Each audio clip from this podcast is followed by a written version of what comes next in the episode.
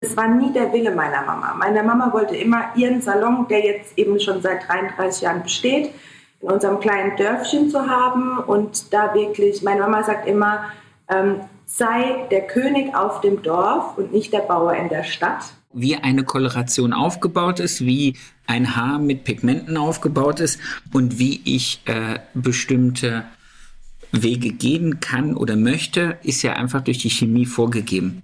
Du bist 33 Jahre selbstständig und auf einmal sollst du das einfach abgeben. Und dann, was machst du dann? Das ist ja auch immer die Frage.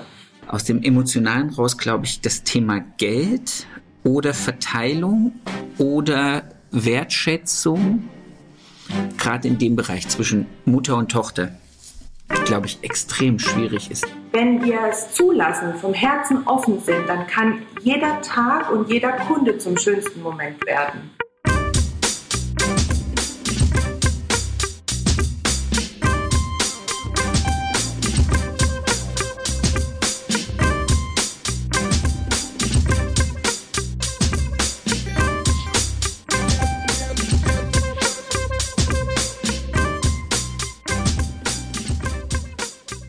Erfolgsgeschichten mit Kamm und Schere. Heute zu Gast die wunderbare Vivienne Kolovic. Ready, steady, go. Hallo, wie ist dein Name? Vivienne Kolovic. Wie lange bist du Friseur? Zwölf Jahre. Angestellt oder selbstständig? Das ist das Problem. äh, nein, äh, noch angestellt und äh, heute in drei Jahren dann selbstständig. Sehr schön, da kommen wir gleich ganz ausführlich zu. Äh, genau. Alter eures Salons? 33 Jahre. Sehr schön. Äh, Anzahl eurer Angestellten? Sieben. In welcher schönen Stadt ist euer Salon? In Römerberg, Mechtersheim. Was haben wir gesagt? In der Pfalz. In der wunderschönen Pfalz, genau. In der wunderschönen Pfalz. Hast du außer deinem Job noch Hobbys? Ja, meine Familie und Tennis spielen, Skifahren und Spaziergänge. Kann man in der Pfalz Skifahren? Nee. Gut. Schön wär's. Äh, leider nicht. leider nicht. Liebe Vivian, ist mir ein Fest, mit dir heute das Gespräch zu haben. Ich glaube, wir haben ein paar ganz interessante Themen, die wir anreißen wollen. Ähm, Freue mich auch sehr. Das wird toll. Wir starten mit der Frage, die jeder von mir kriegt. Wie bist du zum, wie bist du zum Friseurberuf gekommen? Mein Gott. Ähm, ja, es ist so, ich bin mit dem Beruf halt aufgewachsen. Ne? Ich habe äh, mit fünf Jahren, das weiß ich noch, das ist so mein äh, Game Changer in meinem Leben, ähm, durfte ich einmal, ähm, sonntags war das, da hat meine Mama eine Brautfrisur gemacht und ich wollte unbedingt mit, unbedingt. Für mich war das immer das Tollste, wenn ich meiner Mama zugucken konnte. Und dann hat sie gesagt, okay, du darfst mit, aber du setzt dich mucksmäuschenstill auf den Stuhl und guckst nur zu. Man muss dazu sagen, ich war schon immer im Herzen Friseur. Ich habe schon immer gern geredet und viel geredet. Und von daher war das mit ruhig sitzen nicht immer so einfach. Aber okay. ich habe es gemacht.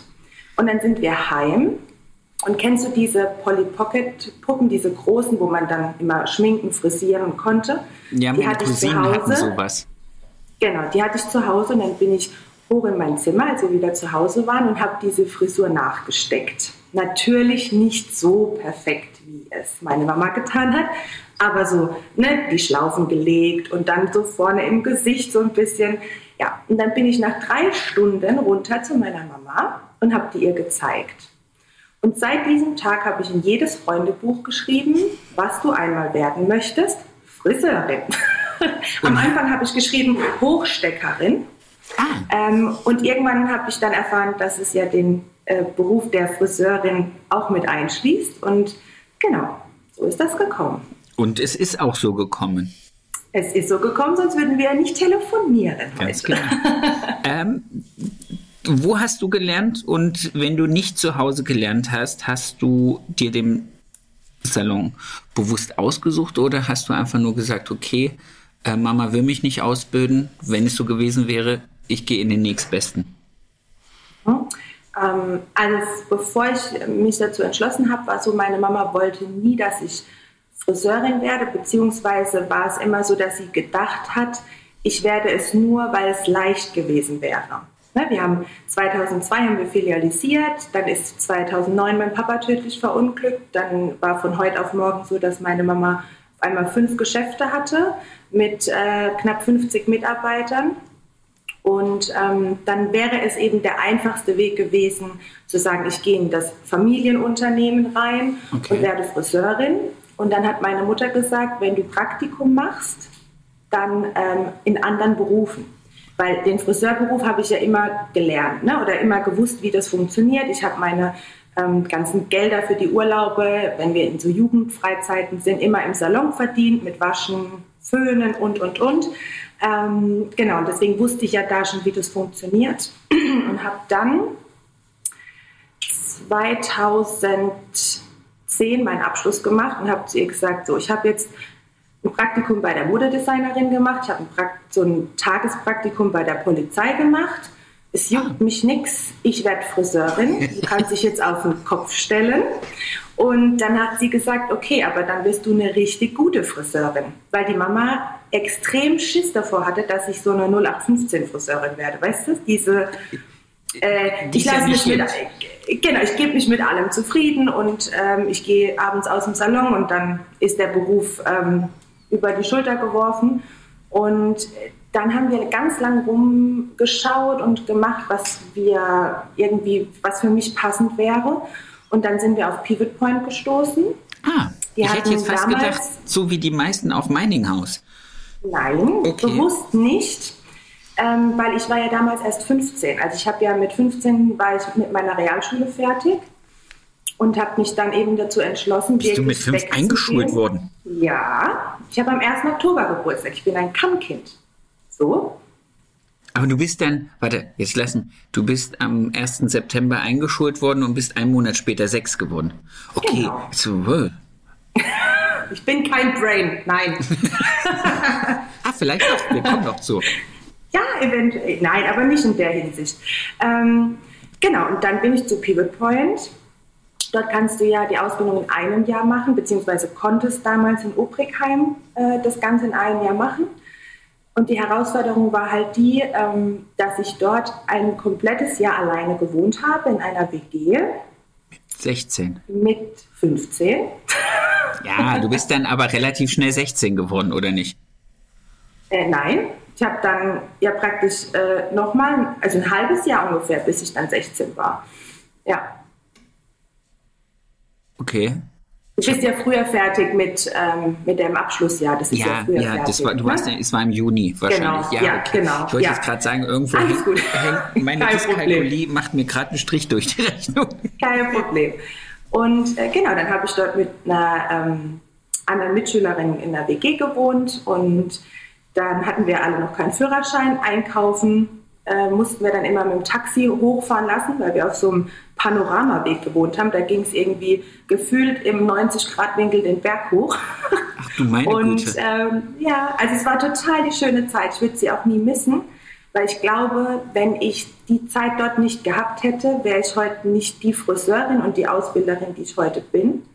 Ähm, auch wenn das, ich heute sage, ich war ein, zwei Jahre zu früh dort, so für mein Brain und ja. ne, Mindset und so.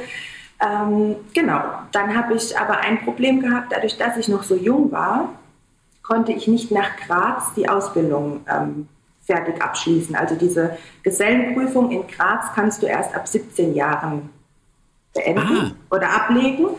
Und dann haben wir uns nach langem Hin und Her, auch mit Markus Kurt damals, der Eigentümer und die Anja, dazu entschlossen, dass ich ähm, zurück nach Hause gehe und praktisch im Salon als fertige Friseurin arbeite.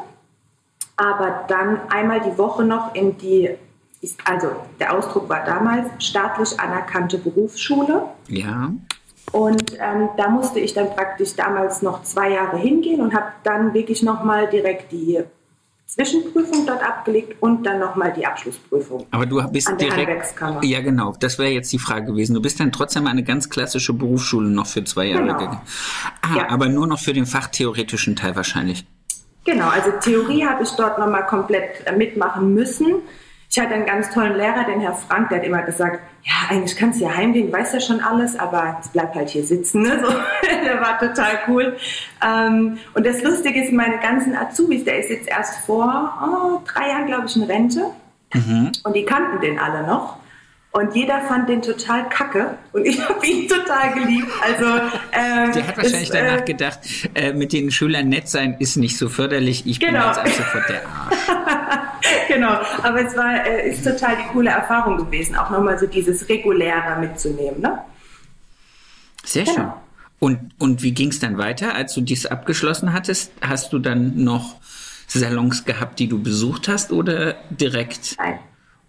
Ähm, pass auf, es war ja damals so, äh, die fünf Geschäfte, das war nie der Wille meiner Mama. Meine Mama wollte immer ihren Salon, der jetzt eben schon seit 33 Jahren besteht, in unserem kleinen Dörfchen zu haben und da wirklich, meine Mama sagt immer, ähm, sei der König auf dem Dorf und nicht der Bauer in der Stadt. Das ist da immer so der. Da gibt es von irgendeiner so österreichischen Band, ich kenne deren Namen immer mal wieder, fällt er mir ein, und da gibt es eine Songzeile, Textzeile, die heißt Der Prinz in der Provinz. Mhm. Ich bin der Prinz in der Provinz. Ich könnte es jetzt ansingen, aber dann hätte ich gar keine Hörer nie wieder mehr. ähm, und, und das ist auch irgendwie eigentlich ein ganz cooler Marktvorteil, wenn man sich dem bewusst ist, zu sagen, ich bin hier unter diesen, du hast vorhin gesagt, dreieinhalbtausend Einwohnern mhm. plus die anderen in der, in der Region, bin ich die Hausnummer dann muss ja. ich mich mit keinem in Berlin, München, Frankfurt oder sonstig was betteln. Nein. Also ich habe ähm, ich hab jetzt zum Beispiel eine Kundin, das ist so für mich das Zeichen, dass ich nie irgendwie groß hier weg muss, weil ich habe eine Kundin, die kommt alle vier Wochen aus Aschaffenburg zu mir gefahren. Wo auch ich, immer Aschaffenburg liegt. Also es, es sind äh, 150 Kilometer von Ach, uns weg. meine Güte.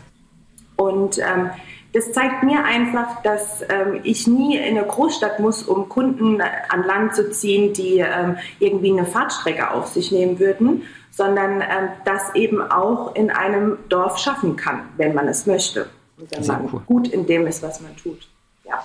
Lass uns mal ganz kurz äh, zu dem Punkt springen, den wir jetzt schon zweimal angesprochen haben, der ja auch ein bisschen Teil ähm, unseres Vorabgespräches war, warum wir darüber reden wollen, was wichtig ist ähm, Salonübernahme. Deine Mama wird es an dich abgeben, aber dein Papa war ja auch Friseur oder hatte auch Friseursalons, die sozusagen mit seinem frühen Ableben auf dich übergegangen sind. Ähm, lass uns einfach mal da vorne anfangen, was, wie kam es zu den vielen Läden und wie kam es dazu, dass du sozusagen ähm, der Eigentümerin wurdest oder zumindest über, über das Erbe da hinkamst? Also was? Äh, also das wird jetzt ein bisschen spannend. Und zwar war das ei eigentlich ein Notarfehler, der mich praktisch zur Eigentümerin gemacht hat. Ähm, ähm, genau, also nein, es war so, dass ähm, mein Papa, als ich 14 war, tödlich verunglückt ist. Wie gesagt, meine Mama dann die äh, vier Filialen zusätzlich zu ihrem Hauptgeschäft hatte.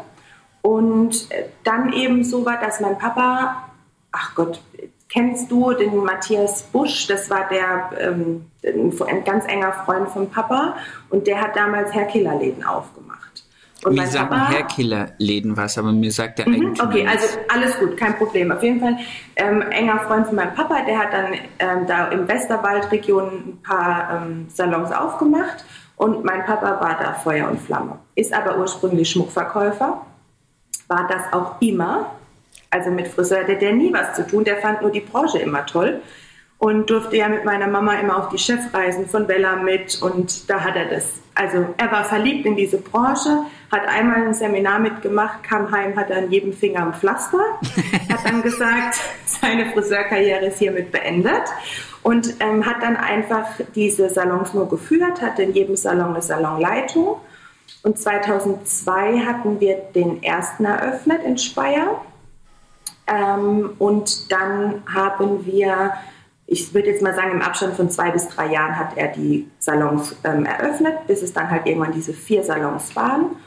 Und ähm, genau, dann war es so, dass meine Mama aber sich einfach absichern wollte und hat gesagt, hör mal zu, wenn die Läden umgehen, weil da ist ja keiner von uns drin. Ne? Mein Papa fährt immer nur ab und zu die Läden ab, guckt, ob alles in Ordnung ist. Holt's Geld. Und ähm, genau, er wollte so, so haben das immer alle gesehen, genau. und dann ähm, wollte meine Mama sich einfach absichern und hat gesagt, wir gehen zum Notar und ähm, schreiben eben im Falle einer Scheidung, Trennung, was auch immer, Konkurs, geht Insolvenz, mein, auch genau, ist es so, dass das El Duo, also das Hauptgeschäft heißt El Duo, raus ist und die Filialen alleine stehen. Und ähm, als es dann eben so war, hatten meine Eltern Gütertrennung vereinbart und da war beim Notarvertrag von Tod nie die Rede. Und dadurch, dass eben der Tod eingetroffen ist, ähm, bin ich zu Erbin? 50 Prozent äh, Eigentümerin dieser Salons. Und meine Mutter hätte dann eigentlich ohne meine Einwilligung nichts tun können. Und Daraufhin haben 14. wir, da war ich 14. Dann ging es los, ah ja, ähm, wir brauchen einen Vormund für mich. Und ähm, wenn meine Mutter das nicht macht, macht es das Jugendamt.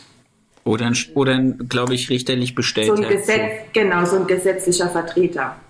Was ich natürlich gar nicht wollte, weil meine Mama und ich schon immer ein tolles Verhältnis hatten. Und dann musste ich eben einen Riesenpacken unterschreiben, dass ich mit allem einverstanden bin. Und ähm, dann hat praktisch meine Mama das in unserem beider Namen weitergeführt. Genau. Ohne dass sie es eigentlich wollte. Das müssen wir jetzt kurz doch dazu sagen. Sie war mit ihrem eigenen Salon total im Glück, oder? Meine Mama war, also im, im Nachhinein kann ich sagen, sie ist jetzt wieder, wir haben jetzt alle Salons zugemacht, außer unser Hauptgeschäft, sie ist jetzt endlich wieder glücklich.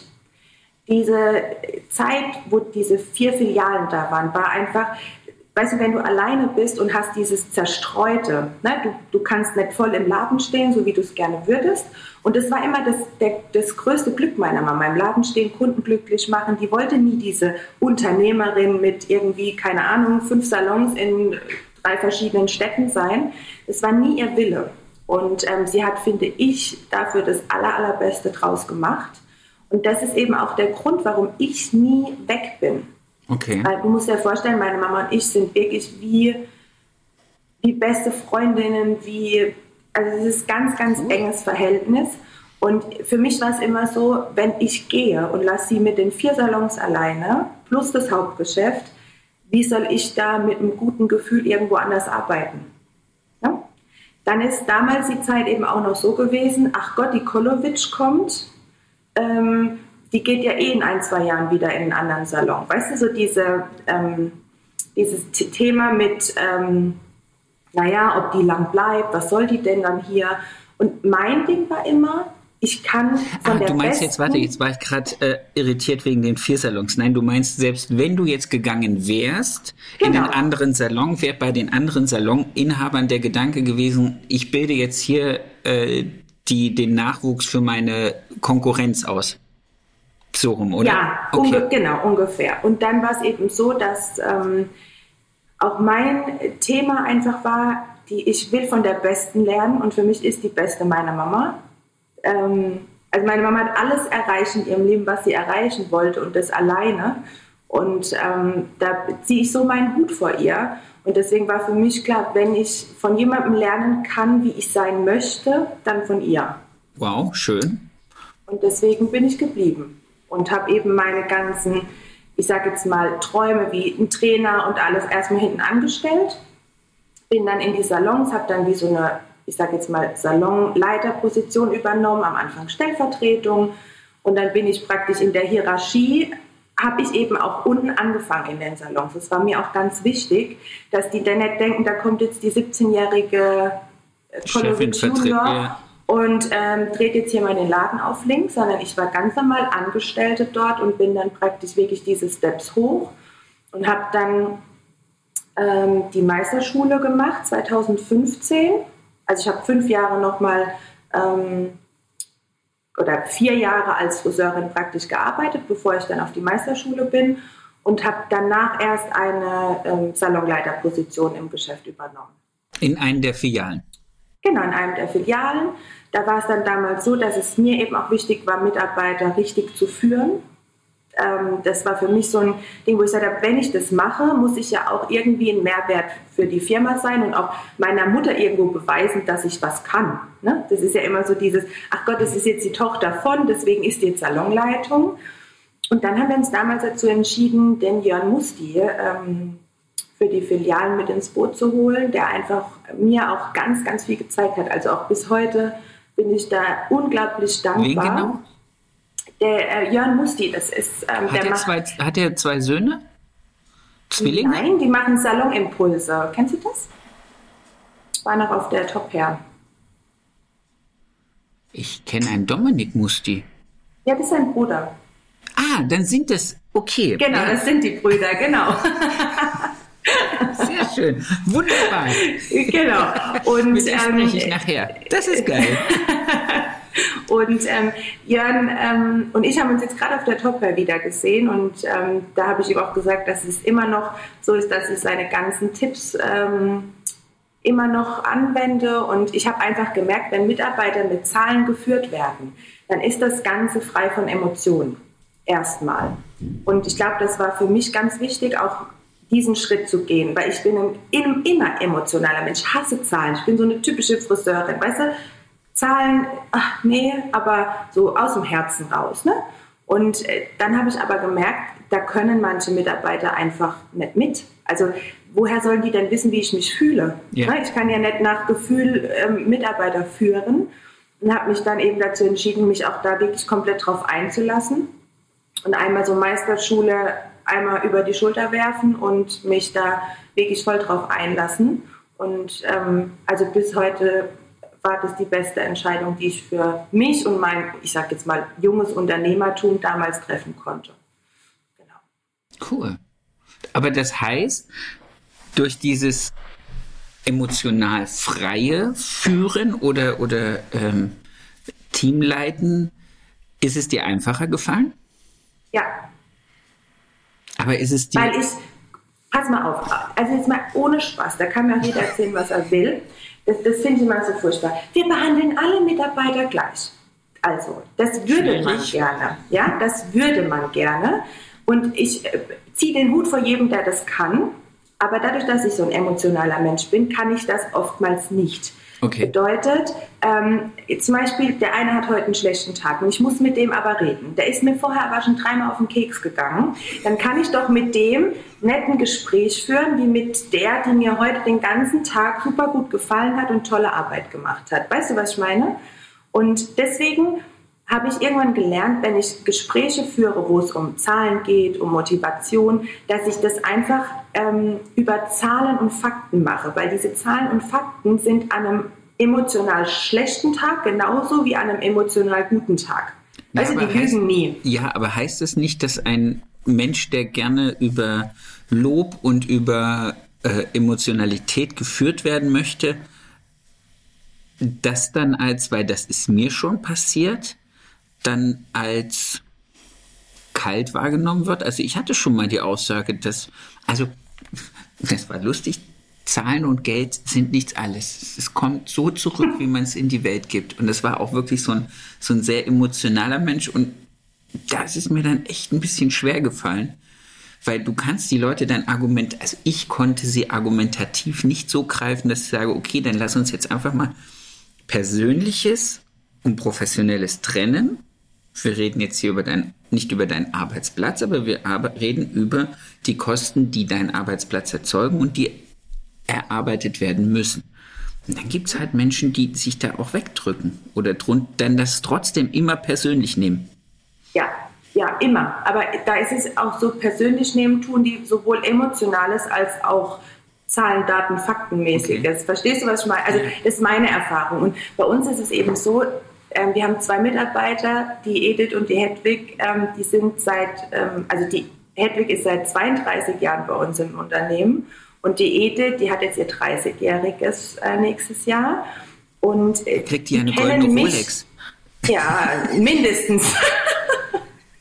und ähm, dann ist es so, dass die kennen mich, seit ich auf der Welt bin. Die wissen, wie ich tick. Die sind äh, Teil meines Lebens. Ohne die kann ich mir es nicht vorstellen. Und ähm, jetzt die jüngste in unserem Unternehmen ist jetzt vier Jahre da. Das ist unser Azubi, die jetzt gerade fertig geworden ist. Und ähm, das ist einfach so, wir sind so, wir sind eigentlich wie eine Familie. Wir waren jetzt gerade in Malta auf Betriebsausflug im Mai. Ähm, wir sind jedes Jahr eigentlich, außer wenn halt das große C im Anmarsch ist, ähm, einmal im Jahr für vier Tage zusammen weg. Und das heißt, wir haben eine extrem enge Bindung, gehen oft zusammen essen. Die wissen genau, wie ich bin. Die wissen genau, dass ich ein Emotionsbolzen bin, ähm, der ganz, ganz oft explodiert, sowohl ins Positive als auch ins Negative. Und von daher glaube ich, dass das ganz gut verkraftbar ist, wenn ich gewisse Themen wie zum Beispiel ähm, Führung und Datenzahlen, Fakten sehr klar und geradlinig bespreche. Und sobald wir dann auf ein anderes Thema kommen, wieder die emotionale Vivi bin, sozusagen. Okay, also wenn es darum geht, dass die Arbeitsplätze scheiße aussehen, dann eskalierst du könnte ich etwas, aber ich muss dir ganz ehrlich sagen, und es wird meine Mama freuen, wenn ich das jetzt im Podcast sage, ähm, oft sind meine Arbeitsplätze die schlimmsten.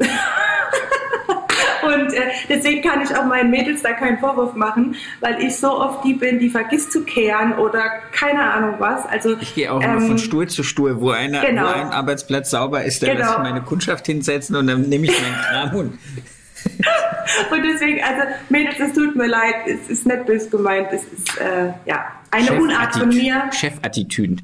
Genau, eine Unart von mir. Ich gelobe Besserung. Sehr schön. Ja. Wie, wie, wie ging es dann weiter? Also du, du warst dann Salonleiterin, aber ich weiß, du bist ja auch, du hast Bühnenerfahrung, du bist Trainerin, du bist äh, auch jetzt wieder auf der, auf der Top her auf der Bühne gestanden. Wie, wie hat sich das trotz dieses Filialseins, trotz dieser äh, zwei, ich nenne es jetzt mal zwei Chefs auf fünf Salons, wie hat sich das entwickelt? Wie, wie, wie kam es? Und was hat das mit dir gemacht? Also es war so, ich war 14, das war kurz nachdem mein Papa gestorben ist, durfte ich das erste Mal, da war noch im Mannheim im Rosengarten die Handwork ich weiß nicht, ob dir die noch was sagt. Ich war da ein ähm, einziges Mal. Mhm. Warte mal, wann bin und ich? Das, ja? das war für mich so, da durfte ich das erste Mal mit. Und ich war so aufgeregt, wie das ist, wie das wird. Ne? Ich meine, ich habe ja damals noch gar nichts mit Friseur am Hut gehabt. Ich wusste nur, ich will es werden. Und dann hat die Mama gesagt, gut, dann gehst du da mal mit, bei uns um die Ecke. Okay. Bin dahin, habe die Weller Show gesehen, damals mit Patrick Cameron und habe gesagt, und da will ich mal hin. Genau dahin. Jetzt ist das Problem halt, dass es mittlerweile die Handwork nicht mehr gibt. Also war dann mein Ziel irgendwann äh, Top Hair. Und es war halt so, 2018 haben wir dann den letzten Laden zugemacht ähm, von den Filialen. Warte, und ähm, ja. Lass uns das kurz äh, hebt ihr den Gedanken mit dem Trainersein auf. Ja, Wie kam ja. es, dass ihr euch jetzt auf einen runter reduziert habt? Okay, ähm, da war es eigentlich so, irgendwann war es problematisch und das ist das, was wir jetzt ja auch noch haben. Du hast riesen Kundenstämme, aber kein Personal mehr. Und wir haben es so gemacht, irgendwann war das Personal in allen Salons so ausgedünnt, weil eben auch das Problem von meiner Mama ist, dass sie einen extrem hohen Anspruch an das Personal hat. Und meine Mutter wollte nie jemanden einstellen, bei dem sie von Anfang an schon ein schlechtes Bauchgefühl hat, ne? wo sie merkt, es passt einfach fachlich auch nicht zusammen. Und deswegen haben wir uns damals dazu entschlossen, man muss dazu sagen, wir hatten zwei Filialen in Speyer und zwei Filialen in Landau. Und haben mhm. dann uns dazu entschlossen, die Filialen immer zu fusionieren. Bedeutet, wir hatten dann, ich sage jetzt mal, irgendwann nur noch einen Salon in Speyer und einen in Landau. Und dann und, immer abhängig ähm, gemacht von, von von der Größe, wo es halt eben am besten ging und wo eben auch die Mietverträge dann ausgelaufen sind. Okay. Ähm, und sind dann praktisch in äh, Speyer in einen Laden gezogen. Den haben wir dann nochmal richtig teuer umgebaut, renoviert, gemacht, getan. Waren dann dort ein relativ großes Team und dasselbe in Landau. Und dann war es aber irgendwann so, dass in Speyer der Eigentümer der Immobilie Privatinsolvenz angemeldet hatte. Und es irgendwann so war, dass wir auch, es kam einfach, wenn die Heizung kaputt war, es kam kein Handwerker mehr, außer wir haben ihn vorbezahlt, ja, dass der für 3000 Euro irgendwas an der Heizung repariert. Und die Frage war ja auch, bekommst du dieses Geld irgendwann wieder?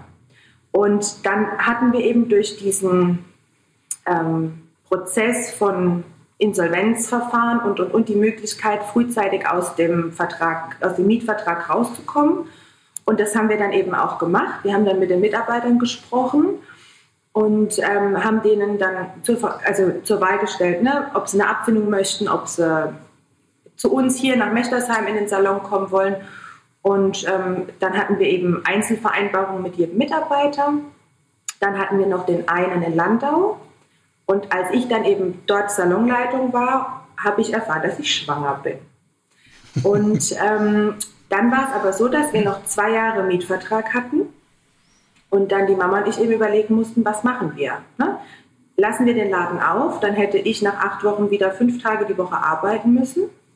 Oder machen wir den Laden zu und ich komme nach Mutterschutz äh, ins Hauptgeschäft, da wo ich eben auch wohne, äh, was wesentlich einfacher für mich gewesen wäre und ist. Und wir haben uns dann für die zweite Möglichkeit entschieden, haben dann praktisch, ich habe dort gearbeitet bis, glaube sechs Wochen vor Entbindung und ähm, bin dann praktisch, als der Laden zugemacht wurde, in Elternzeit gegangen. Habt ihr dann Personal von da mit ins Stammgeschäft genommen? Wir haben eine Mitarbeiterin, die wollte mit, die haben wir dann mitgenommen.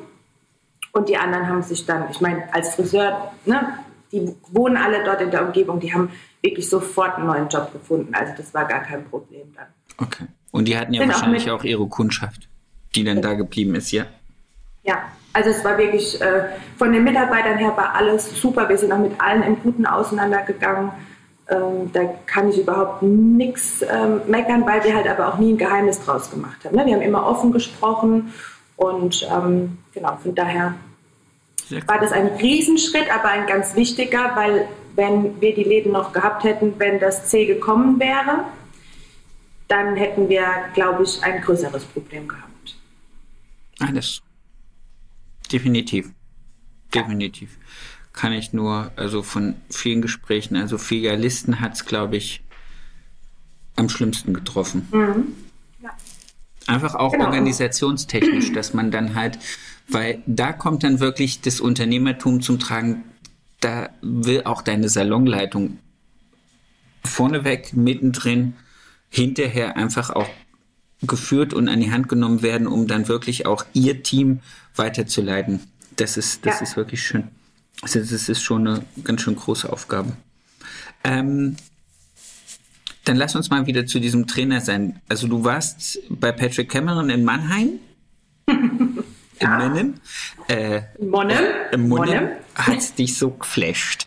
Super. Genau, da hat es mich geflasht. Und dann habe ich mir überlegt, wie ich das Ganze dahin biegen kann. Nachdem wir dann eben die Salons zu hatten, war es eben auch so, dass ich mich einfach auch mal frei von Verantwortung gefühlt habe. Ich wusste, im Hauptgeschäft läuft alles einwandfrei, da ist kein Personalmangel und ich kann mich jetzt einfach mal richtig auf diesen Wunsch Trainer sein ähm, konzentrieren. Und es war halt so, dass ich damals ähm, ein Angebot von der Welle hatte ähm, diese Trainerausbildung dort zu machen in Form von einem Trainer-College. Und ähm, das war halt für mich so die Riesenmöglichkeit, weil ich einfach immer nur wochenweise weg war. Also ich war immer in Düsseldorf eine Woche, dann wieder zu Hause und dann vier Wochen später wieder. Und das ist halt mit Familie einfach besser verein, äh, verein zu, zu, oh Gott, zu vereinbaren. Zu vereinbaren, ich danke dir, wie äh, wenn du da einfach blockmäßig fünf, sechs Wochen am Stück weg bist. Und das habe ich dann gemacht habe dann auch ähm, alle möglichen Schulungen nochmal einfach besucht, um für mich nochmal so dieses Wissen zu festigen und ganz tiefgründig einfach auch wirklich über jeden kleinsten Nuancenfehler ne, Bescheid zu wissen, wie kann man das ausmerzen. Und habe mir da einfach ganz, ganz viel Expertise angeeignet, für die ich heute so unglaublich dankbar bin. Cool. Und bin dann, ähm, da gab es einfach intern ein paar Probleme und dann haben wir uns auch nach 30 Jahren hat meine Mutter, also im, im Jubiläumsjahr, hat sich meine Mama dazu entschlossen, ähm, zu wechseln. Die Firma. Die Firma, komplett die einmal Welle. nach die Welle, nach 30 oh Jahren auf links zu drehen. Und ähm, ich muss sagen, da ziehe ich heute noch den Hut davor, dass sie da so viel Arsch in der Hose hatte um äh, den Schritt zu gehen. Und auch die Mitarbeiter waren alle, ich habe noch gedacht, die fragen uns doch, ob wir komplett bescheuert sind, ja. Und Mit Sicherheit. Äh, alle noch nie mit was anderem gearbeitet haben. Und dann äh, haben wir es gesagt und die alle so, ja, kein Problem, mit was arbeiten wir denn jetzt? Die kommen ja nicht wegen Bella, die kommen ja wegen uns hierher. Und wir verändern uns ja nicht. Und ich denke so, oh Gott, ihr seid so hammergeil. Ja, aber auf der anderen Also- Seite, ich, ich habe das jetzt ein paar Mal bei Einstellungen erlebt, wo äh, firmenfremde Friseure sich auch im Kopf erstmal nicht nur das Zahlensystem bei Koloration, sondern einfach mal auch das, das im Kopf umstellen müssen. Ich habe ja jetzt keine, keine Karteikarte mehr, auf die ich zurückgreifen kann, sondern ich habe jetzt nur noch mm, mein Gehirn. Ja, Aber also gut das ab, war dass Sie auch, so mitgegangen sind. Ja, es, es war halt auch wirklich so, ähm, dass wir gesagt haben, wenn wir was verändern, dann wirklich was komplett anderes. Nicht irgendwie, ah, das ist so ähnlich wie die Bella, sondern das ist was komplett anderes. Und sind dann eben, weil wir schon immer ähm, teilweise Paul Mitchell im Salon haben, ich bin auch damals 2016, hatte ich ein halbes Jahr Praktikum bei Paul Mitchell gemacht, um einfach mal so diesen Industriepart mitzubekommen. Ne? Ja. Wie werden Schulungen geplant, weil das ja eigentlich schon so immer mein Traum war, irgendwann als Trainer zu arbeiten. Und ähm, daraufhin haben wir dann ähm, unseren Vermittelvertreter, den Wolfgang und den Giuseppe, da gehabt. Und dann haben die gesagt, du, wir haben ja Kemon. Wollt ihr es euch mal angucken? Ah, das gehört zu, zu Paul Mitchell. Äh, White Beauty, ne? Also Ja, die, okay. äh, damals war es noch so, dass die Paul Mitchell-Vertreter beides ähm, verkauft haben. Paul Mitchell und äh, Kemon. Und dann habe ich mir die Farbkarte angeguckt und habe gedacht, hey, das sieht voll cool aus. Richtig cool. Und dann konnte man das eben auch so ein bisschen adaptieren von Bella zu Kemon. Und dann habe ich gesagt, du weißt du was, schick uns mal ein Testpaket. Wir probieren es aus. Dann haben wir drei Monate ungefähr mit äh, Kemon gearbeitet und irgendwann kam dann eben der Giuseppe und hat gesagt, du, wir bräuchten noch ganz, ganz dringend einen ähm, guten Trainer für Kemon. Kennst du jemanden empfehlen? Und dann hat er gesagt, hättest du da vielleicht Lust drauf? Da habe ich gesagt, hm, vielleicht. also ich bin halt wirklich, ich bin ein Mensch, ich muss mich wohlfühlen. Und ich habe gesagt, ich kenne die Leute nicht, ich möchte erstmal wissen, wer ist das, ne? was machen die da? Und bin dann zum Bootcamp eingeladen worden in Seeheim, in der, das war damals noch im Lufthansa Center. Und ähm, bin dann dahin und äh, da habe ich dann eben auch ähm, meinen mittlerweile besten Kollegen, Freund in Damian kennengelernt. Und, ähm, Das ist ein Gott. Seit, ja, und seitdem sind wir ähm, Team äh, Kemon. Und ich habe mich sofort wohlgefühlt, ich habe mich sofort aufgehoben gefühlt. Wir hatten sofort eine richtig coole Connection, auch mit dem Rest vom Team. Und ja, es hat gepasst und seitdem bin ich äh, total glücklich, mich äh, Teil von Chemo nennen zu dürfen und durfte dann eben auch im April auf der Top Hair mit ähm, mit Damian zusammen auf der Bühne stehen, durfte unsere neue Kollektion präsentieren und somit hat sich mein Kindheitswunsch von 2014 erfüllt gehabt. Du warst auf der Top-Bühne. Genau. Sehr, sehr schön. Und dann Und auch noch jetzt- mit Damian. Das ist natürlich. Genau, und jetzt auch noch mit Damian zusammen, war total schön. Und jetzt in, äh, im Oktober fliegen wir nach Polen, nach Zakopane. Ich hoffe, Okay. ich habe es richtig ausgesprochen. Und äh, dort sind die Camon Days und ähm, da dürfen wir dann eben auch Damian sein Programm Blonde ID performen auf der Bühne. Da freue ich mich auch total drauf. Sehr Genau, schön. also- Aber du hast du ja jetzt auch noch mit Damian jemanden an deiner Seite, der, was dein Kolorationswissen angeht, einfach auch nochmal mehr pushen kann. Also es ist ja schon, Ja, das ist schon ein Also. Damian und ich sind so, ähm, kennst du das? Also manchmal ist es ja so plus, also eigentlich ist es ja plus und minus, ne? Und wir sind halt einfach wirklich so, wir ziehen uns so die, diese Energie und die Inspiration voneinander raus. Also wenn wir zusammenarbeiten, dann ist es immer so, da geht immer noch ein bisschen, weißt du so, ah, Geil. ah, ah, nee, nee, nee, komm noch, wir machen, wir probieren noch mal was Neues. Also es ist einfach total cool und das ist so diese, weißt du, hier im Salon ist es halt so, da fragt immer jeder, wie, wie, wie, wie, wie, wie, wie, wie, was kann ich, wie, wie, was brauche ich und es ist auch total toll und da bin ich auch meinen Mädels dankbar dafür, dass sie einfach sich auch mal zurücknehmen und sagen, okay, ich brauche jetzt doch noch mal irgendwie ähm, eine zweite Meinung. Ähm, aber es fehlt ja mir, weißt du, ich, Du ich, hätte- ich brauche auch, genau, ich brauche ja auch mal jemanden an, von dem ich zehren kann und da ist es halt so, wenn wir dann aufeinandertreffen, dann ist es immer so, pow, und dann geht's los. Sehr schön. Aber ich glaube, als kleinen Tipp, ähm, das hat mir Guido Paar mitgegeben, zieh dich ein bisschen zurück und beantworte nicht mehr alle Fragen, weil du wirst sehen, das Wissen ist vorhanden. Sie sind nur vielleicht auch zu wenig mutig drauf zuzugreifen, auf ihr eigenes Wissen. Also ich mache es auch nie so, ich sage Ihnen nie eine Farbrezeptur vor. Bei uns ist es immer, okay, was haben wir, was brauchen wir, was will die Kundin, ne? und wir gehen praktisch wie wenn ich eine Schulung gebe, weil ich finde immer, mein Salon ist meine tägliche Schulung, die ich gebe.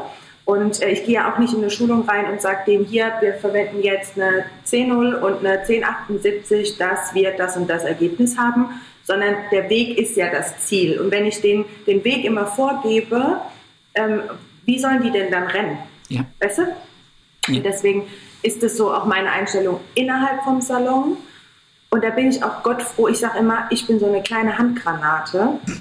Und meine Mama ist immer so der Zünder, der da oben, der, der, den man da ganz schnell wieder reinsteckt, weißt du? Damit du nicht vollends explodierst. Die, genau, bevor die explodiert, weil ich bin immer so, oh, wir machen noch das und das und wir brauchen noch und wir machen noch und oh, das haben wir noch nicht ausprobiert, was ist denn damit? Und dann kommt meine Mama mit ihrer Erfahrung und ihrer, macht sie ganz ruhig, stopp. Überleg nochmal und frag nochmal. Also, also, das ist so diese Ergänzung, die ist ähm, unglaublich viel wert, auch im Alltag. Im, im Salonalltag, glaube ich, ist das auch so unser Glück, dass wir uns gegenseitig haben, weil meine Mama sagt auch selbst, sie ist mittlerweile seminarmüde.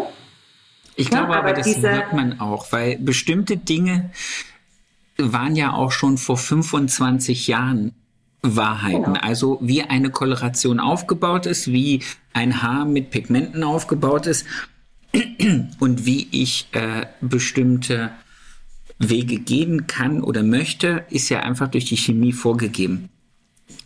Die neuen Zeiten, in denen wir leben, bringt halt einfach Wobei ich glaube, in den 80ern ist man auch schon sehr über Grenzen gegangen, was das Ausprobieren von, von Helligkeiten, von Nuancen und so angeht. Aber ich glaube, heute ist man einfach nochmal ein bisschen, ja, mutiger, offener. Also ich glaube, die Zielgruppe, die mehr ausprobiert, ist vielleicht heute eine größere als in den 80er Jahren. Dafür glaube ich, dass in den 80er Jahren die Friseure Farbkolorations verständnistechnisch besser ausgebildet waren. Und das kommt jetzt langsam wieder zurück, dass man sagt, man experimentiert das und deine Mutter dann da steht und sagt, hm, mach du mal. Ich sag dir, wo es rausläuft, aber erst wenn du fertig bist. Weil das habe ich alles schon gesehen. Da, wo, wo ich hochgeklettert bin, der Baum muss für dich erstmal gewachsen werden. Genau. Und das ist also diese, ja, die, ich sage immer, weißt du, dieses Jung und Alt, das ist Fluch und Segen zugleich. Ich persönlich empfinde es durch das, dass ich so eine enge Connection mit meiner Mama habe, als Segen. Aber nach außen hin ist es einfach ein extremer Fluch, auch mit Übernahme. Ach Gott, wir sind wie gesagt in einem dreieinhalbtausend Seelendorf. Weißt du, was hier rund geht, wenn ich den Laden übernehme? Ach, mal gucken, was die kleine Kolowitsch da macht. Ach Gott, jetzt übernimmt die, das ist ja nur die Tochter von. Weißt du, so dieses. Ja, aber du bist ja jetzt immer präsent und die sehen ja deine, deine Fachkompetenz. Dein Unternehmertum können sie nur anhand der vielen Jahre, die du noch vor dir hast, abschätzen, um zu sagen, okay, ah, jetzt hat die junge Kolowitsch das übernommen in zehn Jahren, oh, die ist ja immer noch da, dann kann sie es nicht komplett kaputt gemacht haben. Genau. So. Und das ist eben auch die, ich sag mal, die Bürde, die ich mittrage. Ne? Die hast du nicht, wenn du als, ich sag jetzt mal, ich bin jetzt die Mama, äh, die, die Tochter von einem Banker und einer Kosmetikerin und mache mich selbstständig im Friseurberuf. Dann hat kein Außenstehender eine Erwartung an mich, ne? sondern ich kann nur ja, überzeugen. Ich, ich, ja, aus deiner Perspektive raus glaube ich, dass du das so siehst, aber mir ist das gerade so, während du sprachst, in den Kopf gekommen. Ich habe mich explizit dazu entschlossen, nach äh, fünf Jahren in dem Salon, wo ich war, wo mir angeboten wurde, äh, Teilhaberschaft und irgendwann mal Übernahme mitzumachen, habe ich mich explizit dagegen entschlossen, weil ich empfunden habe, dass die Fußstapfen, in die ich da trete, von mir niemals ausgeführt werden können, weil das ist eine Person für sich. Und dann komme ich. Ähm, das hat zwar fachlich super funktioniert, aber die Konstellation war zu dem Zeitpunkt nicht so, dass ich gesagt habe, ich kann das guten Vertrauens machen. Es hat jetzt jemand anderes übernommen und ich kriege heute noch, und das ist viele Jahre her, also ich habe jetzt seit 13 Jahren meinen Laden, ähm, kriege ich heute noch mit, wie Kunden von dem Geschäft zu mir kommen und sagen, ach, wie damals unterm Herrn, ist es jetzt mit dem neuen Eigentümer nicht. Und dann denke ich mir, mhm. ich habe mit Absicht einen Salon aufgemacht, meinen eigenen, mit meiner eigenen Erwartung und mit meinen eigenen Möglichkeiten dran zu scheitern. Ich hätte genauso scheitern können. Ja, natürlich. Ähm, hatte aber für mich den Druck gemacht, dass ich es mindestens genauso geil machen will, aber nicht in seinem Laden, weil das Damoklosschwert, was da drüber hängt, ist dann gleich einfach noch größer. Aber du hast, wenn du dich selbstständig machst, ohne dass du diesen Familien-Background hast, oder kommst du mal, dann machst du dir selber den Stress, nicht Selbst, zu genau. verkacken. Genau. Ja, ja. Also es ist ja auch so, ich habe ja und du wirst auch von außen geprüft. Also es kommen dann auch die Leute von außen und sagen, ah, neuer Friseur, was ist denn das? Kann der was? Ah, geh mal in drei Monaten nochmal vorbei, gucken, ob die Tür noch offen ist. Mhm. Ja. Also es ist ja zum Beispiel so, ich habe ja auch damals, das war ja auch so meine Angst, ne, die ich hatte, dass mich jeder irgendwie so mit meiner Mutter vergleicht, auch wenn wir in einem Salon zusammenarbeiten. Und dann gab es von Bella eine, ähm, ich sage jetzt mal, eine Schulungsreihe, die hieß Next Generation Circle. Mhm. Bedeutet, das ist ähnlich wie ähm, der, ich sage jetzt mal, Kreis, den viele sich über die Jahre aufgebaut haben, ne? Circle of Excellence oder was es da auch immer alles gab.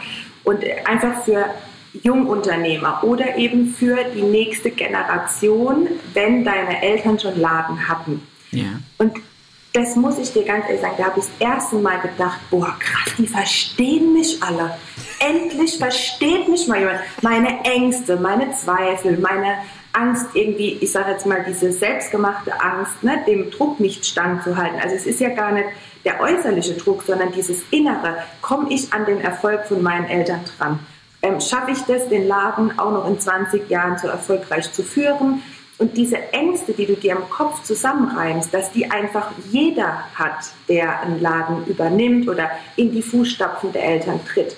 Und das war für mich so eine Erfahrung, wo ich gedacht habe, okay, es ist ganz normal, dass ich so ähm, panisch in manchen Momenten bin. Und es ist absolut richtig so, weil sonst würde was falsch laufen. Ja. Und ähm, das war für mich eine, eine riesen Herausforderung, ähm, da erstmal so in mich zu gehen ne, und zu merken, okay, es ist gut so, ich brauche einen gewissen Druck, aber der Druck darf mich nicht ähm, einnehmen. Also ich muss immer noch die Freiheit in meinem Kopf haben und deswegen eben auch dieser Entschluss zu diesem Trainerjob ähm, zusätzlich einfach, um auch mal alleine eine Vivian Kolovic zu sein. Weil, ne, weil wenn ich jetzt zum Beispiel, letztens war ich auf einer Schulung in Suhl, in Suhl kennt mich keiner. Ne? Also in Suhl kennt keiner meine Mama, da kennt in keiner Suhl mich. In Suhl gibt es einen Kämmernladen? Ja. Ah, gucke an. Kopfsalat, liebe Grüße. Wir grüßen. In ja. Suhl liegt in Thüringen, das müssen wir grüßen. Ja, das weiß ich. Das ist ja einfach auch das schönste Bundesland mit ganz viel Wald. Das lasse ich jetzt mal so stehen. Punkt. Kannst du jetzt als Pfälzer auch nichts zu sagen?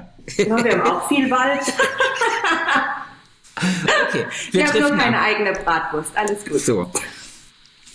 Damit konntet ihr schon nicht Nummer eins werden. So, alles gut. ähm, dann lass uns mal ein bisschen in diesem Thema Next Generation weitergehen, weil du hast es ja vorhin gesagt, bei der Eingangsfrage selbstständig oder angestellt, ähm, du wirst es übernehmen. Jetzt hatte ich vor ein paar Wochen schon mal ein Gespräch mit zwei äh, wunderbaren Friseurinnen, die auch Papas und Mamas Laden übernehmen. Und ich glaube, es ist so ein, es ist gerade so ein Generationsswitch. Es ist immer ein ja. Generationsswitch, aber es ist gerade auch unter denen, die wirklich auch namhafte Friseure aufgebaut haben, jetzt so eine Generation, die das an die Nächsten abgibt. Lass uns mal ein bisschen Tacheles darüber sprechen. Du hast ja vorhin schon gesagt, du hattest schon einmal über den Notarfehler oder über mhm. dieses Thema ähm, das Problem, dass du ja schon sehr, sehr früh einen Teil der Salons an der Backe hattest. Wie geht ihr zwei das an, du und deine Mutter, heute zu entscheiden, okay, wie möchte ich daraus? Weil, und das weiß ich, das weiß ich aus unserem Vorgespräch, das weiß ich auch aus dem Gespräch mit den Mädels und das weiß ich halt auch einfach aus Gesprächen mit anderen Handwerkern, die ich bei mir im Kundenkreis habe, wenn du dir das aufbaust, so wie du das jetzt machst oder deine Mama das gemacht hat, ist das natürlich auch eine gewisse Art von Altersvorsorge. Wenn man das Glück hat, jemanden zu haben, der es übernimmt, aus der Familie, aus dem, äh, aus dem Angestelltenverhältnis raus, wie auch immer, möchte ich ja natürlich dann auch meine Altersvorsorge für mich bekommen, weil dafür habe ich das ja mal aufgebaut. Ähm, Nimm uns mal mit, wie sind eure Gedanken zu dem Thema? Was muss man sich als junger Mensch wie auch als abgebender Mensch vorneweg für Gedanken machen und wie fühlt sich das für euch beide an? Ähm, also es war so, äh, spruchreif wurde das Ganze eigentlich in Corona-Zeit. Ich habe gemerkt, dass die Mama ähm, irgendwie dieses Brennen, dieses Feuer, was sie immer hatte, so ein bisschen verloren hatte und habe dann einfach zu ihr gesagt, du, du musst nicht bis zum Schluss arbeiten. Ja? Du hast ähm, dein, dein Leben lang hier drin gearbeitet und wenn du einfach merkst, dass du diese, diesen extremen Willen nicht mehr hast, dann ähm, ist es in Ordnung, dann sag es mir. Und dann immer, ich lasse mich nicht unter Druck setzen. Ne? So diese Angst einfach, dass ich ihr das Ganze wegnehmen will oder so an mich reißen will. Ähm, es war eine Zeit, da, war das, da haben wir wie aneinander vorbeigeredet, weil ich wollte nicht, dass sie mit... Ähm, mit Angst und mit diesen Existenzängsten, ne? so, ah, was, was passiert, wenn ich dann auf einmal nicht mehr selbstständig bin. Ich meine, das ist ja auch, ne? du bist 33 Jahre selbstständig und auf einmal sollst du das einfach abgeben. Und dann, was machst du dann? Das ist ja auch immer die Frage. Und Golf ich habe einfach, genau, so auf die Art. Ähm, ich habe dann einfach für mich gemerkt, ich setze sie irgendwie unter Druck, ohne dass ich das wollte. Weil ich wollte ja für sie nur, dass sie sich wohlfühlt mit dem, was sie tut. Ne? Und irgendwann, jetzt wo Corona rum ist und die Maskenpflicht weg, hat sie gesagt, boah, ich feiere diesen Beruf wieder so sehr. Also dieses, ich glaube, bei der Mama war es so, die Mama macht ganz viel mit Wahrnehmung und Wirkung. Ne? Und wenn du das, die Hälfte von einem Gesicht nicht mehr siehst, dann kannst du nicht mehr richtig wahrnehmen. Und dann war das auch, die Beratung hat gelitten. Ne? Es war alles ganz anders, wie wir es die letzten Jahre gelehrt haben. Und ähm, diese Lust kam wieder. Und dann war auch eben diese Gesprächsart wieder eine andere. Weil ich ihr probiert habe zu erklären, dass ich das nur gemacht habe mit dem Wissen oder mit dem Gefühl, dass sie keinen Bock mehr hat. Ganz, ganz krass gesagt. Und dann hat sie gesagt, ja, ich hatte auch keinen Bock mehr, so weiterzuarbeiten. Dann musste sie für sich erstmal filtern, war das dieses kein Bock mehr wegen Corona oder war das, ich bin einfach durch, ich ne, ich brauche es nicht mehr in meinem Leben. Yeah. Genau. Und es hat sich dann eben herausgestellt, dass es einfach äh, Corona-bedingt war. Und jetzt ist es mittlerweile so, dass wir eben anfangen, uns Steuerberater hinzuzuziehen. Ich habe mir die, die Podcast-Folge auch angeschaut von den zwei äh, Schwestern. Und ich finde, eigentlich ist es ähnlich wie bei uns. Also wir wollen den Prozess wirklich langsam und stetig ähm, vorbereiten ist halt so, wir haben zwei Mitarbeiterinnen, die ich vorhin gesagt habe, die sind schon ganz lang bei uns. Und wir sind halt genau dieser Mix aus Jung und Alt. Was wir jetzt für uns geschaffen haben, ist so eine, ich sag mal, interne Regelung. Alles, was die ältere Fraktion betrifft, macht meine Mama. Okay. Und ähm, alles, was Ausbildung und Weiterbildung von den äh, jungen Mädels betrifft, ähm, ist so in meiner Hand, weil das ja auch ich sag mal, meine Zukunft an äh, Mitarbeitern ist. Und um da einfach so ein bisschen diese, diese Spreu äh, vom Weizen zu trennen, ne? dass auch ich weiß, was meine Verantwortung ist, ähm, haben wir das so gehandhabt. Dann ist es so, die Mama nimmt mich jetzt immer wieder mehr mit ins Boot, wenn es um Buchhaltung geht, Steuerberater, ne? die ganzen Termine einfach wahrzunehmen, dass ich da einfach jetzt ähm, immer mit dabei bin, um da auch einfach wirklich einen Durchblick zu haben.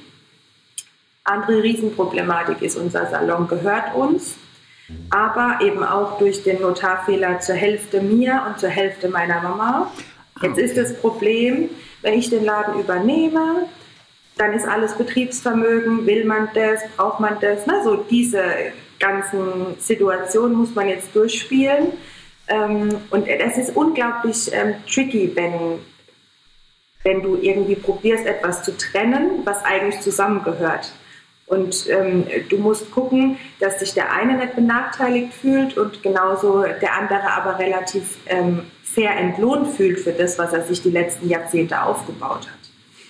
Ja, und genau, ich glaube, das ist so, das sehe ich, glaube ich, als den größten, das größte Problem in unserer Branche, dass wir ja, und da waren wir, sind wir wieder da, wo wir vorhin waren, ähm, das größte Problem ist diese, die Thematik, dass wir ja emotionale Menschen sind und mhm. aus diesem Emotionalen heraus, ah, jetzt bist du wieder da, aus dem Emotionalen raus, glaube ich, das Thema Geld oder Verteilung oder Wertschätzung, gerade in dem Bereich zwischen Mutter und Tochter, glaube ich, extrem schwierig ist, da auch wirklich zu sagen, ähm, also ich als Vater dann auch zu sagen, das muss mir nach hinten raus so und so viel Geld einfach äh, bringen.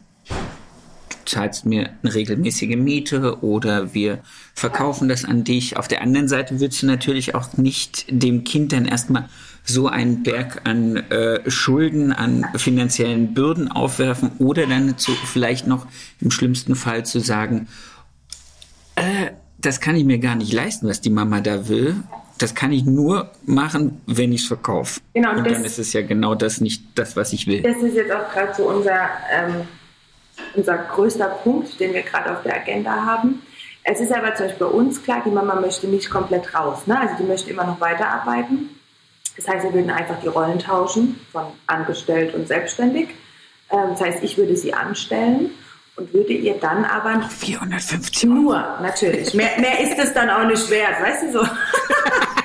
und weißt du, was das Schlimme ist? Sie wird immer, immer eine mit mir zusammen der umsatzstärksten Kräfte hier bleiben, egal, und wenn es nur anderthalb Tage sind. Also das ist aber nicht richtig. Das weißt du auch, oder?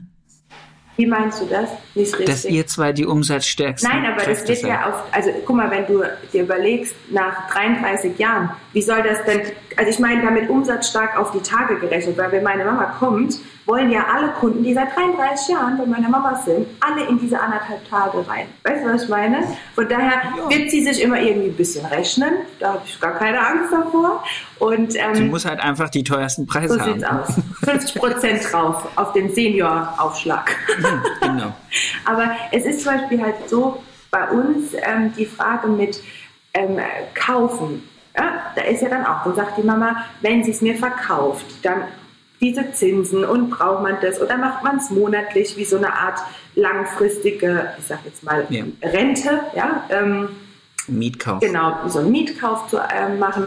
Also da sind wir jetzt gerade dabei, halt uns auch ähm, Hilfe zu holen von außerhalb, um einfach so zwei, drei Szenarien mal durchzuspielen, was am lukrativsten für mich, aber auch für die Mama wäre. Und was ich immer ganz schlimm finde, ist, dass manche Menschen wirklich sagen, wie, warum schenkst, warum schenken die dir das nicht? Ja, aber genau das ist ja das, was ich meine. Du baust dir das 33 ja, Jahre auf. Genau. Wenn du das jetzt an jemanden wegkippst, wo du sagst, der ist nicht Familie, hm. dann rufst du einen Preis auf, völlig unemotional und sagst, okay, das ist mir meine Arbeitsleistung und vor allen Dingen auch der Ruf des Unternehmens wert, ob du das nachher anhand von Umsatzzahlen, die du ja selber erbracht hast oder die du jetzt, Vivian, erbringst, dann hinterher noch in der Waage ist, das ist das eine, aber du hast Ra den Raum, du hast ähm, eine eventuelle Kundenkartei, die heute vielleicht nicht mehr arg so viel wert ist, aber du hast ja einen Wert geschaffen und den willst du haben. Den kannst du einer fremden Person gegenüber ganz klar sagen, hier kostet dich Summe X, bitte in eine Rate auf mein Konto. Da steht's. So, das machst du mit Familie nicht oder anders. Und genau auch diese, diese, diese Spreche zu sagen, okay, das, das draußen, die, die Leute drumherum erwarten jetzt eigentlich, ja, hm, das, wieso? Die führen das zusammen und dann gibt die Mama das einfach ab und dann ist doch der Lack gegessen. Das ist halt alles nicht so einfach und deswegen finde ich das auch sehr spannend, dieses Thema auch mal für für Leute da draußen, die den Podcast hören, die vielleicht selber in, dem, in der Situation sind, auch mal klar anzusprechen, Leute, äh, das sind eure Eltern, die schenken euch das nicht aus dem einfachen Grund, das ist denen ihr Altersvorsorge. Genau, die können es nicht. Also auch wenn sie es ja. wollen würden, weißt du, du kriegst ja heute, du kriegst ja keine Rente, wie wenn du jetzt 20 ja, genau. Jahre im Angestelltenverhältnis im Büro gearbeitet hast oder egal wo, ja. Aber du kriegst als Selbstständiger diese Art von monatlicher Rente für dein Alter nicht. Das heißt, dein Lebens ähm, Ding, was du dir aufgebaut hast, ja, ist ja deine Altersvorsorge. Und deswegen, ein Teil ja, ein, also aber ein, ein Teil, den man nicht verachten sollte. Und deswegen genau. bin ich der Meinung, fände ich das respektlos, wenn ich zu meiner Mutter sagen würde, ja, wie, ich soll jetzt dafür auch noch bezahlen? Wie, ich mache ich mach das doch für dich weiter oder irgendwas, ja. Also ja. ich finde immer diese, diese Art, was, was, du kriegst das auf dem Silbertablett serviert, musst natürlich den Ansprüchen und allem drumherum, worüber wir jetzt auch schon ausführlich gesprochen haben, gerecht werden. Aber du hast den riesen Vorteil, dass du einen gut gehenden Salon übernehmen kannst. Du bist Teil dieses Salons seit bei mir jetzt sechs Jahren. Das heißt, die Kunden kennen mich, die Mama geht in Urlaub, die Kunden kommen schon zu mir. Also es ist ja schon so ein Vorantasten, ne, wo es dann mal hingeht. Und von daher glaube ich einfach, wäre es ganz, ganz schrecklich, wenn man das so voraussetzen würde, dass Mama mir das jetzt schenkt. Also würde ich auch gar nicht wollen. Also wenn ich heute ähm, sagen würde, ich gehe jetzt nach, was weiß ich, ähm, Australien und mache dort einen Laden auf, dann zahle ich dort auch meine Miete, meine, ne, den Umbau yeah. zu einem Friseursalon. Und ähm, deswegen ist es vollkommen legitim, dass äh, Kinder, Eltern äh, diese Salons abkaufen oder monatlich abzahlen. Finde ich ganz, ganz wichtig. Ja, und ich finde es halt wichtig, dass man auch mal aus der Perspektive raus, so jetzt wie du oder wie die äh, Gina und die Nadja, einfach auch drüber reden, dass es halt auch ein Bewusstsein da ist und dass auch nicht so eine, so eine, ja, wie sagt man, nicht schambehaftete, aber, aber zumindestens unausgesprochene Wolke im Raum hat, so der, der nicht angesprochene Elefant. Ja. Was macht man jetzt mit, wie zahlt man dem Vater aus dafür, ja. dass er das die ganze Zeit aufgebaut hat? Das ist schon, es ist nicht untrivial. Deswegen war mir das auch wichtig, dass wir das noch ein bisschen mal für die Leute da draußen auseinanderklamüsern. Ich würde dich ganz ungern aus diesem Gespräch entlassen, ohne meine Lieblingsfrage und ohne die Frage, auf äh, die mir jeder eine Antwort geben muss, nämlich deinen schönsten Kundenmoment. Ich gehe davon aus, da du der regelmäßige Hörerin dieses kleinen Formates bist, hast du dir vielleicht sogar schon was überlegt.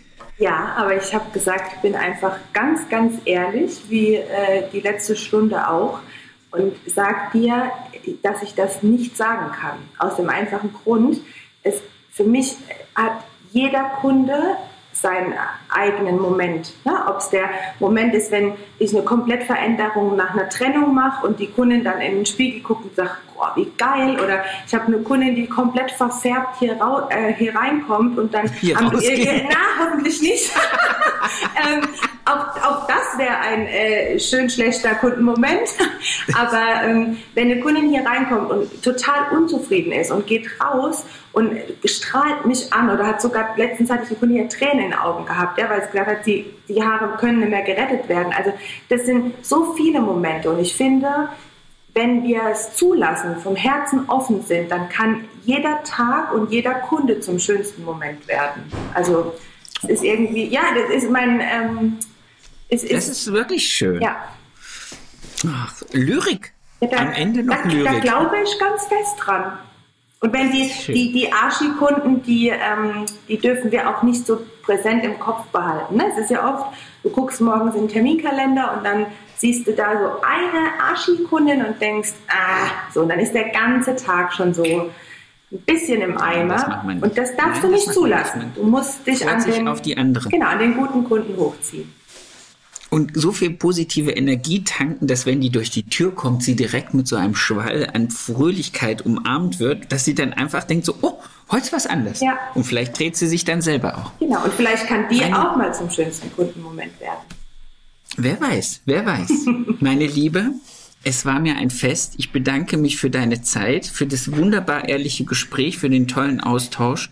Danke ich freue mich auf ganz, ganz bald irgendwo auf irgendeiner Messe, in irgendeiner Veranstaltung, Ganz dass wir uns bestimmt. wiedersehen. Ich freue mich auch. Merci. Vielen Dank, dass ich Teil davon sein durfte. Sehr, sehr gerne. Bis, Bis ganz bald. Ciao.